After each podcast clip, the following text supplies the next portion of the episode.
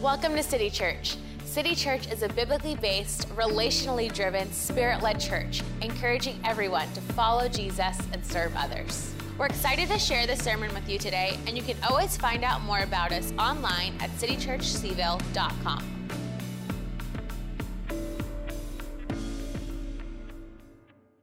Well, good morning, City Church. How we doing? I am not who you probably expected to see, but my name is Pete. So, uh, my name is Pete Bulette, and I'm the director of Chi Alpha Christian Fellowship at the University of Virginia. I see some familiar faces and some that are less familiar, but it's my joy to bring God's word to us today. That's the first time I've seen the buffer, and I've always wondered what the fruit was that uh, was eaten at the fall, and now we know it was an apple. Um, so you may want to get rid of your Apple phones. Anyways, there's a bite out of it. I'm just kidding with you. I'm just kidding with you. no agenda. Um, anyways, it is my joy to uh, bring God's word to us this morning. I, I do want to say something that I just want to put this disclaimer out. The uh, leadership of the church has no idea I'm going to say this. They did not ask me to say this. They don't know I'm going to say this. I'm going rogue for a moment, okay? But I just want to. Uh, commend and thank the leadership of City Church for the outstanding job I feel like they've done leading us through this pandemic. So, can we just take a moment and give thanks to them? Yeah, so we are honestly so so grateful. This is such a trying and difficult season to lead any organization and a church that's so central to our lives. And somebody who leads an organization himself knows how difficult this season is. And I just feel like they have gone a, and done a great job above and beyond in so many different ways and done things with such excellence and consistency and grace. And so I'm grateful. So I would encourage us. Uh, it, as we walk through this time as a church, I would encourage us to do two things. One, be really grateful and two, to be really gracious um, because this is all of our first pandemic, right? And so we're all uh, figuring this out together. So, well, I have been asked to speak on the fall because we are in the series on the fall. And so, um, as I was preparing, I was reminded of something that happened probably about 12 years ago. I was in a staff meeting upstairs in what was our office at that point, and downstairs, as we were all gathered around uh, for our staff meeting, downstairs the door opened, and you're like, well, who was that? Because we're all here. And then I heard a voice of my, at that time, three year old son, I believe, um, and his name is Ian, and he says, Daddy, sorry about your Bible. Well, that's not how you uh, want to be greeted. Sorry about your Bible. I mean, you need to understand, like, my Bible is my prized possession. Like, if somebody told me, you know, anyways, it is my prized possession. Because how many people know, like, you learn where things are at on the page of your Bible, right? Like, so it's like, okay, it's on the left hand side, about two thirds of the way. It's right there. Yeah, I mean, so my Bible is my prized possession. And so I'm like, what happened? Well, what I found out was he had ripped the first three chapters of my Bible out of my Bible. So now it's like a loose leaf notebook, right? It's like got these three pages. And I'm thinking, out of all of the three chapters you could have pulled out of the Bible, you could not have pulled out three more consequential chapters. I mean, in, in many ways, he pulled out the first half of my Bible, right? Because with, without the first three chapters of your Bible, you don't understand the rest of it. You must understand the first three chapters of the Bible because from chapters four all the way to the end of Revelation is about um, what God is doing to restore what he intended. And then what happened? Well, that's the chapter we're going to look at today. What happened?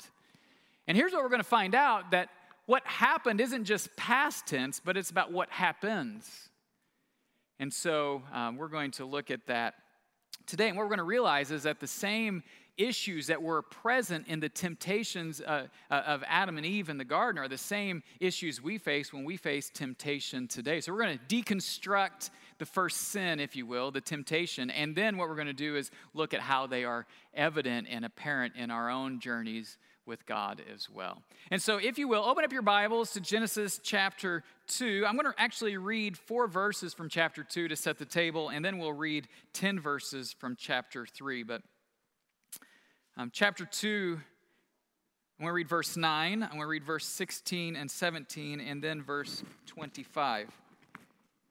So, verse 9 says this The Lord God made all kinds of trees grow out of the ground trees that were pleasing to the eye and good for food. In the middle of the garden were the tree of life and the tree of the knowledge of good and evil. Verse 16. And the Lord God commanded the man, You are free to eat from any tree in the garden, but you must not eat from the tree of the knowledge of good and evil. For when you eat from it, you will certainly die. Verse 25 Adam and his wife were both naked and they felt no shame. So we get this context of uh, where Adam and Eve were. They were surrounded by, in this beautiful garden, surrounded by wonderful trees that have bountiful fruit on them. They're, and the garden has rivers running through it. They were living in paradise. They were literally surrounded by the goodness of God, by His provision, by his uh, blessing, by his grace. Then they had relationship with him. They had perfect relationship with each other. They were at harmony with creation. They were living in perfection. It, it's what the Jewish people called shalom.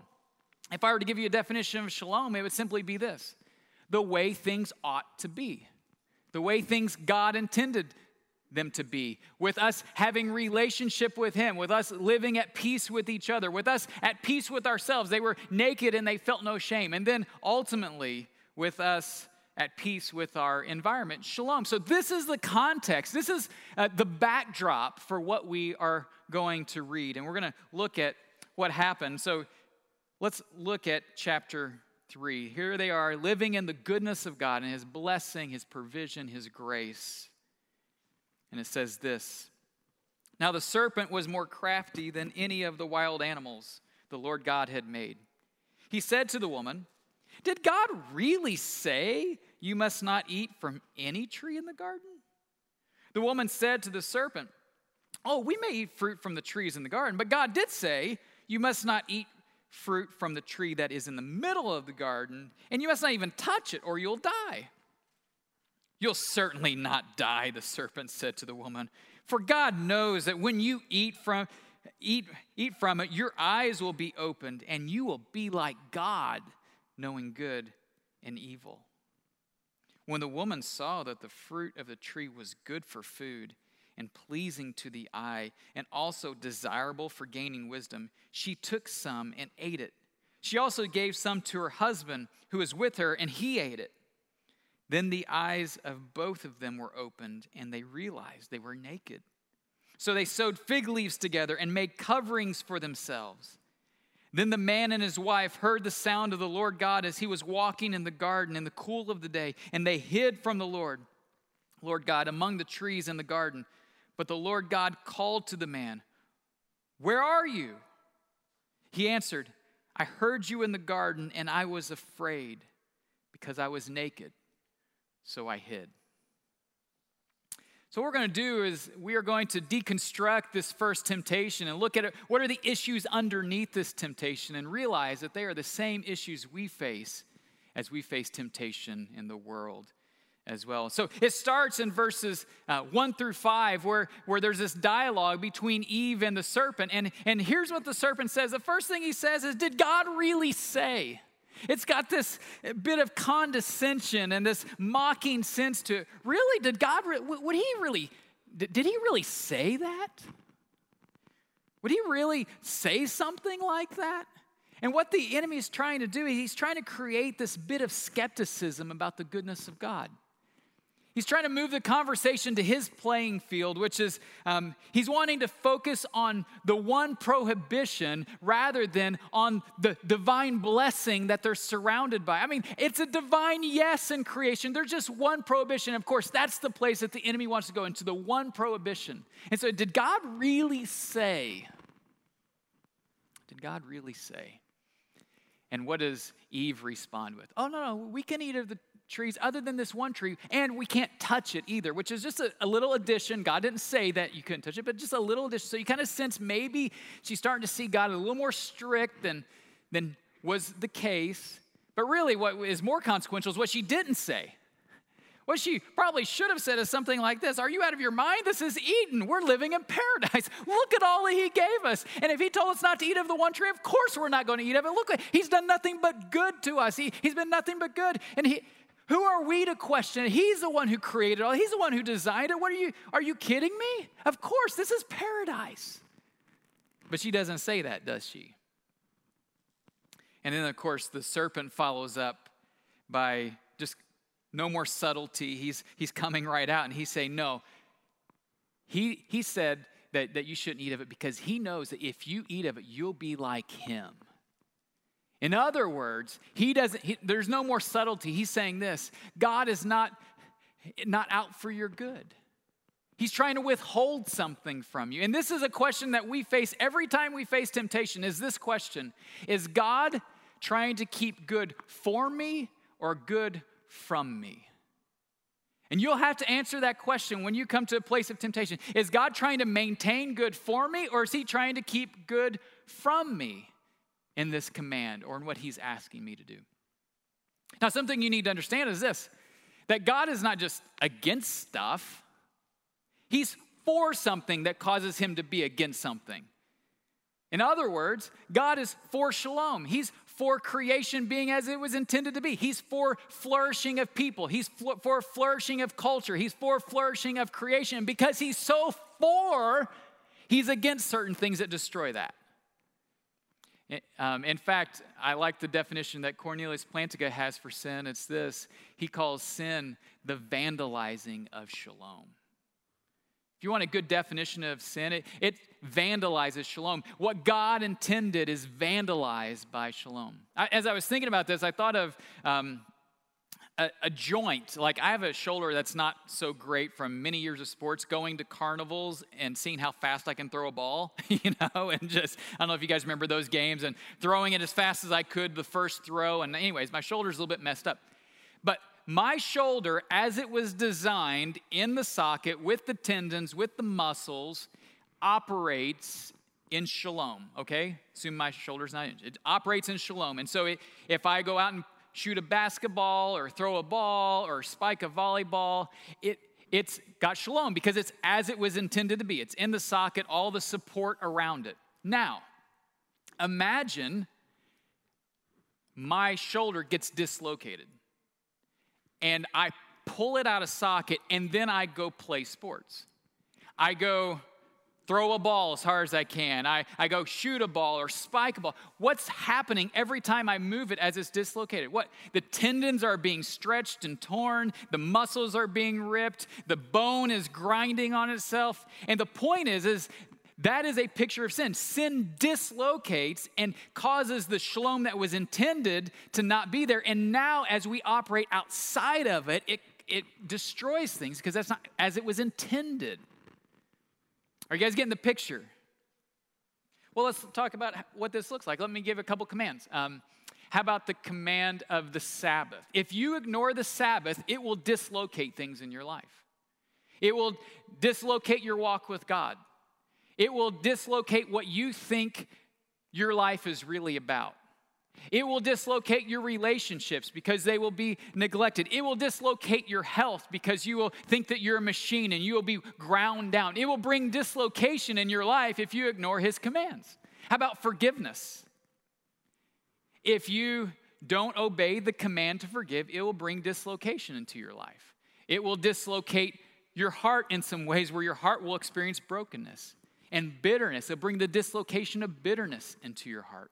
It will bring the dislocation of broken relationships into your life because you ignored God's command. Here's the thing many times we will hit moments in our lives where we do not understand how, if we violated this command, it will cause shalom not to happen, that it will vandalize shalom. We won't necessarily understand. But what do we do in those moments? We obey anyways. Why? Because God knows.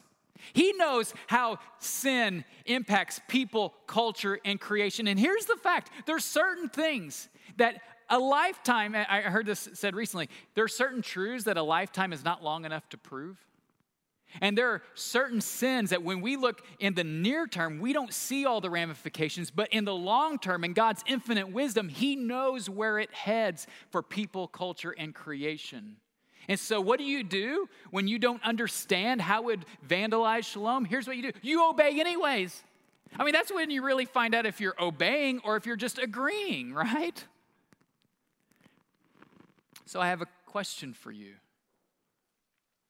Will you trust that God is really good and that his commands are to preserve good versus withhold good? Will you trust him? Well, the second issue after the trust issue that we see is the issue of authority that we face in temptation. You know, it's it, it says in verse 5 um, For God knows, this is um, what the serpent says to the woman, for God knows that when you eat of it, your eyes will be open and you will be like God, knowing good and evil.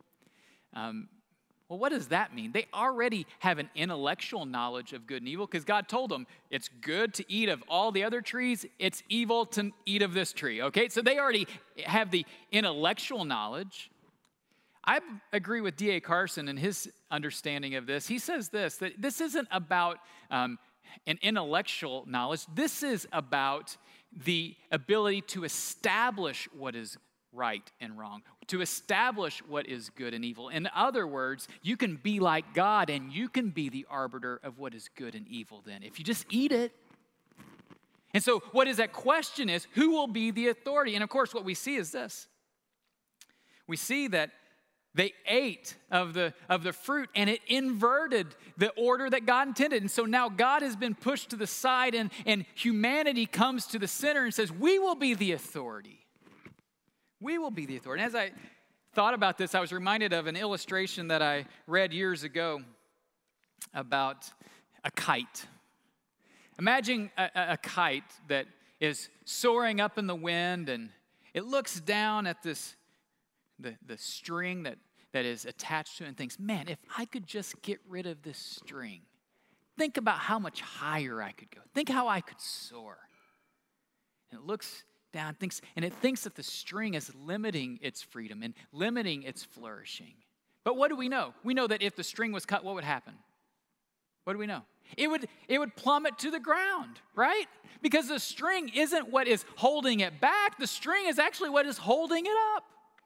And, and that's a picture of our lives that we are meant to live under God's authority, that when we live in His authority, then it actually holds us up. It allows us to soar, it allows us to flourish. And this false, false idea that if we cut the string of His authority, then we'll be able to soar is actually it's the inverse. What happens is we plummet. Imagine what else would you look to for a, to be your authority? if you got rid of God as your authority, and then as a derivative, His Word as your authority? Where, where else would you go? Would you go to your emotions? Because how many people know? Like you can feel really right about something, and about 10 minutes later, feel like, ah, that wasn't so right, right? How many people know emotions are not a good basis of authority? Would you agree with that? All right, yeah. Um, would you look to culture? and whatever pop culture in the moment says is, is right. Would you look to that as being a, a, a, the source of your authority to tell you what is right and wrong, good and evil? Because here's what we know we know that what is right today or wrong today, give it about 20 years, right? For some of us who have gray hair or no hair, whatever your destiny may be. I don't know, what's mine? Uh, anyways, uh, we know that culture changes. And it's not going to define good and evil the same way. So, what is the other option? Oh, here's an option. How about you be your own authority, your own intellect? That you will be the one who distills all the ramifications, short term and long term, for any action. What about that? You'll be the epicenter for all theology, psychology, sociology, ethics, justice, history. You will take all of the disciplines of the intellectual pursuit, you'll pull them all together, you'll be the epicenter, and you will pull it together and decide what is good and what is evil. How many people say that they're smart enough to do that? Yes, I see no hands. Very well. That's true because none of us would have the hubris to say we're capable of that. So then the question becomes well, where else are you going to go? Who will be the authority. When you face a moment of temptation, it is really also a moment of who is your authority or what is your authority. And of course, Adam and Eve wanted to be their own authority. Who will be the authority of your life? And then finally, the last issue of temptation is the issue of deception. I mean, it's interesting that the, the, the, serpent's first moment of deception is this you won't die if you eat of the fruit. In other words, there aren't any ramifications for your sin, there's no aftermath, there's only good to be found. I remember when I was a kid growing up, I, uh, my dad took my brother and I to the Wisconsin Dells. And so we, I, I, don't know if you're from the Midwest, but if you're from the Midwest, you've heard of the Wisconsin Dells probably. And it's uh, a place where lot, lots of touristy things to do. You can ride the ducks. You're like, what's a duck? Um, a duck is one of these uh, cars that become boats. He's like, it's a car, but no, it's a boat, you know, and you're like, and then you, so you ride down the road, and then you get in the water, and you pull. Anyways, you can ride the ducks. You go to Wisconsin Dells, and so we are so excited. We're going to Wisconsin Dells for a week. This is going to be awesome. And my dad had found a brochure about a resort that that we could stay at. And this was, you got to understand, this was before websites and like reviews and stuff. You know, Yelp didn't exist and TripAdvisor didn't exist. And so we were so excited. We're talking about all the things that the brochure listed about you know, when we get there, what's going to be like. They have an Olympic sized swimming pool. Come on now, at your own resort, an Olympic sized swimming pool. And so we're like, whoa, that's going to be awesome. And we get there, and it took about three minutes to figure out that the brochure may not have been the best representation of the resort. You know what I'm talking about? um, checking in, we see the pool, and we're like, okay, that may be for like a preschool Olympics, you know? I'm not sure that's certified Olympic size. And then there was this lamp that was kind of hanging over. And uh, my dad, being the funny guy he is, he's like, Look, they're having so much fun here. They're swinging from the chandeliers, you know? it's like because the chandeliers all broken down. And We'll just say we didn't finish the week at that hotel. We spent, a, I think, a couple days. Why do I tell you that story? Because that brochure was full of the gloss and deception. I mean, it wasn't real. It made it look better than it really was. And I, I, I think about this passage where it says, Oh, but the food was good and pleasing to the eye and also desirable for gaining wisdom. She saw the gloss of the sin. What she didn't see was the goodness of God in that moment. What she didn't see was the darkness of her rebellion and the implications. I've thought many times, like, what if she could have watched a YouTube video before she ate it? Like if she could have just pulled out her cell phone, you know, the Apple cell phone, that'd be ironic, but um, she could pull out her cell phone pull up YouTube and saw all that would happen after. If she would have seen the, the, the alienation, if she would have seen the shame, if she had seen the destruction, if she would have seen the ramifications, she would have never eaten it. But the gloss was so strong, it was airbrushed, it was edited. And how often if we would just slow down and pull back the gloss, pull back the airbrushed, and take a look at what sin really is, because here's what I know and here's what you know sin always has an aftermath. It always has an aftermath. So here's the question next time you face temptation which will be this week, we all face temptation steadily. Will we just slow down and pull back the layers? Remove the gloss and see what's really going on. Um, what were the ramifications for this sin? Oh, they were cataclysmic, weren't they?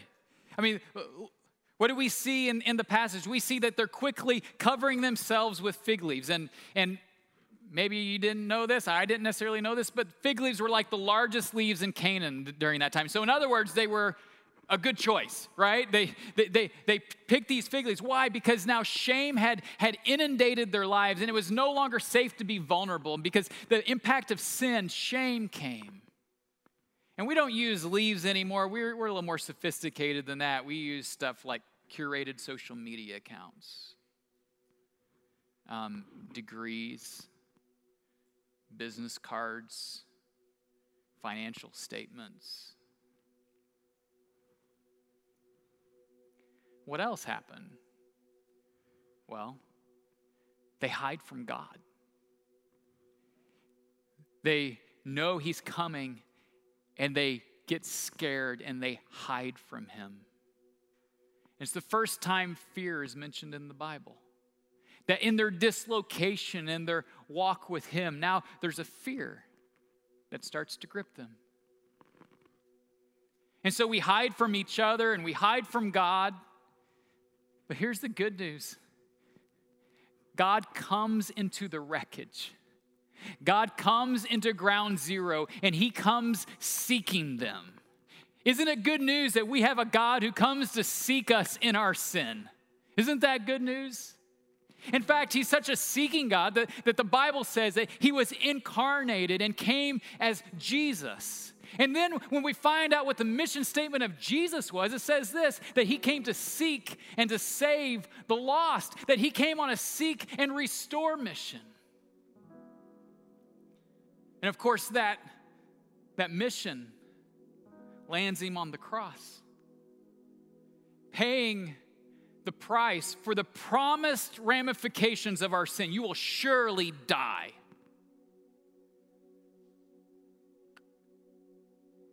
so that we could have the intended blessing of life. And that ultimately, one day, everything that God intended would be restored. That shalom would one day, that everything would be put back into location and operate as He intended it to operate. Thank God that we have a God who seeks in the midst of our sin. And so the next time that you're facing temptation, I want to encourage you to look to the cross. And when you look at the cross, tell me, can you trust that one? The one who went to the cross. Can you trust that he is for your good?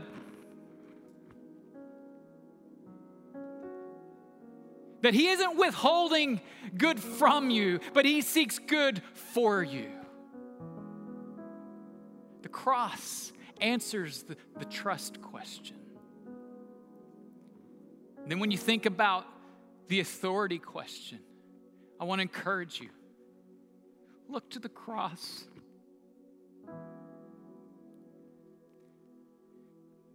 That's the one you submit to. The one who gave it all for you.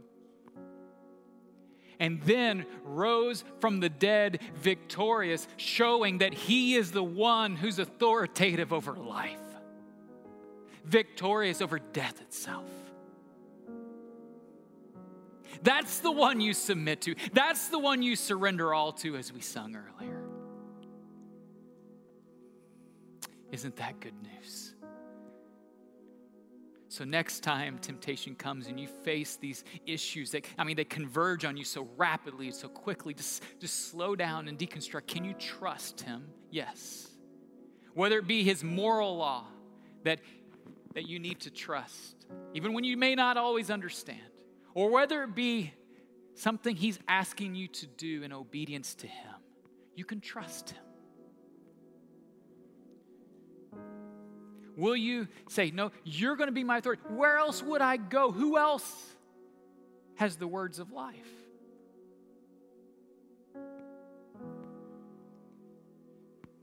Will you stand?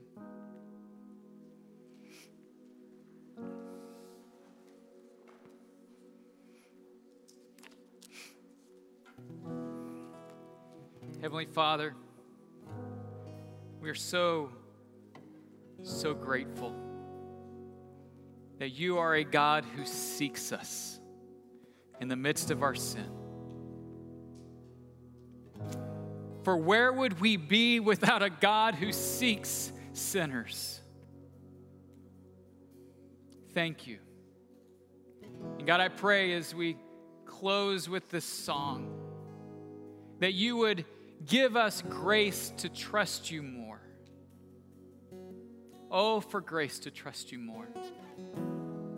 That you would give us hearts that are humble before you and submitted to you as our King, our good, benevolent King.